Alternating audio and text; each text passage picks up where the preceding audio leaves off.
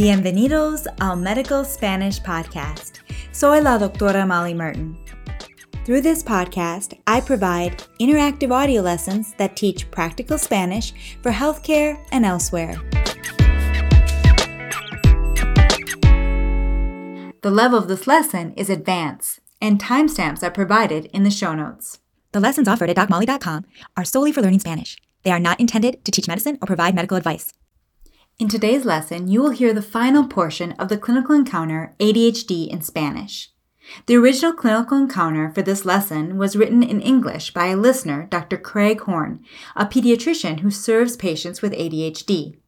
My friend Sonia Umsiri, who also works as an interpreter, translated the encounter into Spanish with her teacher Francisco Gonzalez while studying at the San Pedro Spanish School in Guatemala. We then recorded the encounter with Francisco, my teacher Elizabeth Cortez, and Elisa's daughter Nicole.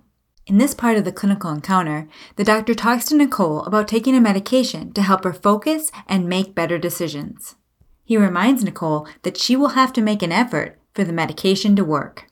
He discusses that it is a special medication that she should only take when her mother gives it to her and that she cannot share it with friends. He then goes over a controlled substance agreement. Finally, they talk about counseling and the need to change negative patterns of behavior to positive ones. As I've said before, it is not our intent to promote the treatment protocol for ADHD presented in this clinical encounter. Our sole purpose is to explore useful vocabulary, phrases, and grammar when speaking to patients and their families about the treatment of ADHD in Spanish. Now, before going on, if you haven't done so already, I recommend you listen to the first two parts of this clinical encounter.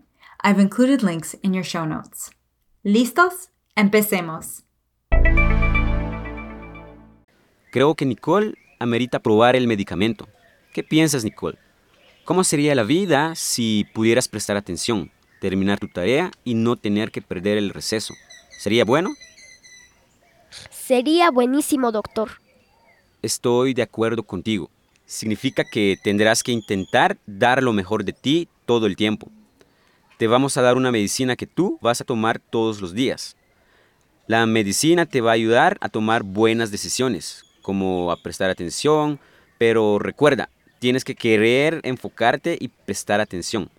Si quieres jugar en vez de enfocarte, distrayendo a los demás, entonces el medicamento no va a detenerte. Pero si quieres tomar mejores decisiones, entonces sería más fácil hacerlo así cuando tomes la medicina. Y recuerda, solo toma la medicina cuando tu mamá te la dé, ¿de acuerdo? Sí, de acuerdo. También, esta es una medicina muy especial. Si una amiga te pidiera prestársela, siempre tienes que decirle que no. Esto es un punto importante, señora Sánchez. Estos medicamentos son de categoría 2, que quiere decir que el gobierno regula su venta y consumo. Se compran por las calles como drogas ilegales. Tengo un contrato que le pido firmar. Este contrato va a repasar los efectos secundarios y su firma va a confirmar que usted no va a intentar vender los medicamentos ni cambiarlos por algo más y tampoco obtenerlos de otros médicos. Son medicamentos seguros cuando se usan correctamente, así que no tengo ninguna preocupación por recetarlos.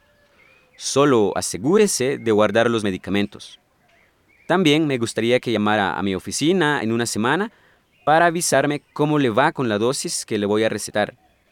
Puede que necesite aumentar la dosis lentamente hasta que veamos los resultados que queremos o hasta que veamos algunos efectos secundarios inesperados. Me parece que es lo correcto, doctor. Gracias. Es un placer.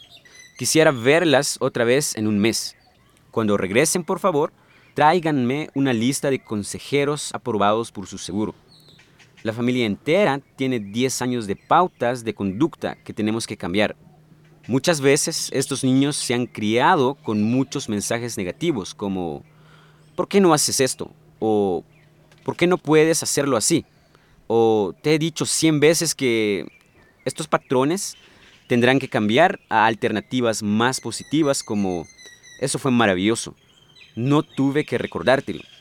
Creo que este cambio va a ser bueno para toda la familia y tengo muchas esperanzas que podamos trabajar juntos para cumplir estas metas. Creo que va a ser muy divertido ver a Nicole ser la mejor joven que puede ser.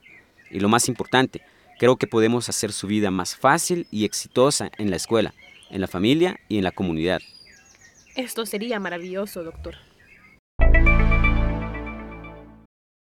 In the member only lessons, we will cover all the grammar, vocabulary, and phrases from this clinical encounter.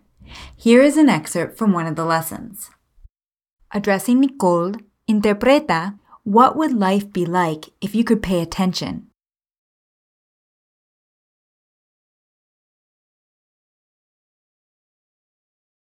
¿Cómo sería la vida si pudieras prestar atención?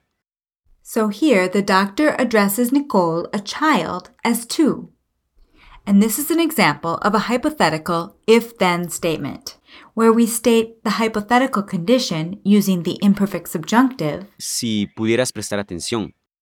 and he asks about the result of this hypothetical condition using the conditional. ¿Cómo sería la vida Interpreta what would life be like if you could finish your homework and not have to miss recess.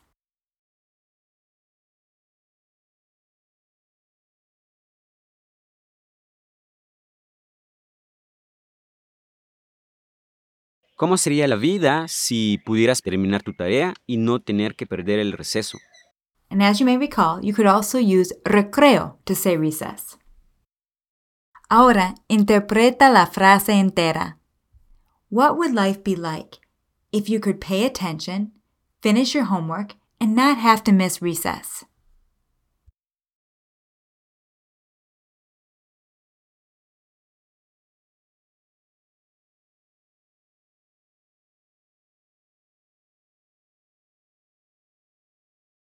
¿Cómo sería la vida si pudieras prestar atención, terminar tu tarea y no tener que perder el receso? So, if you would like to learn more and practice all the phrases and vocabulary and grammar in our clinical encounters, head on over to docmolly.com and become a medical Spanish member. Hasta la próxima! This is a production of docmolly.com, where you will find interactive audio lessons that teach Spanish for healthcare and elsewhere.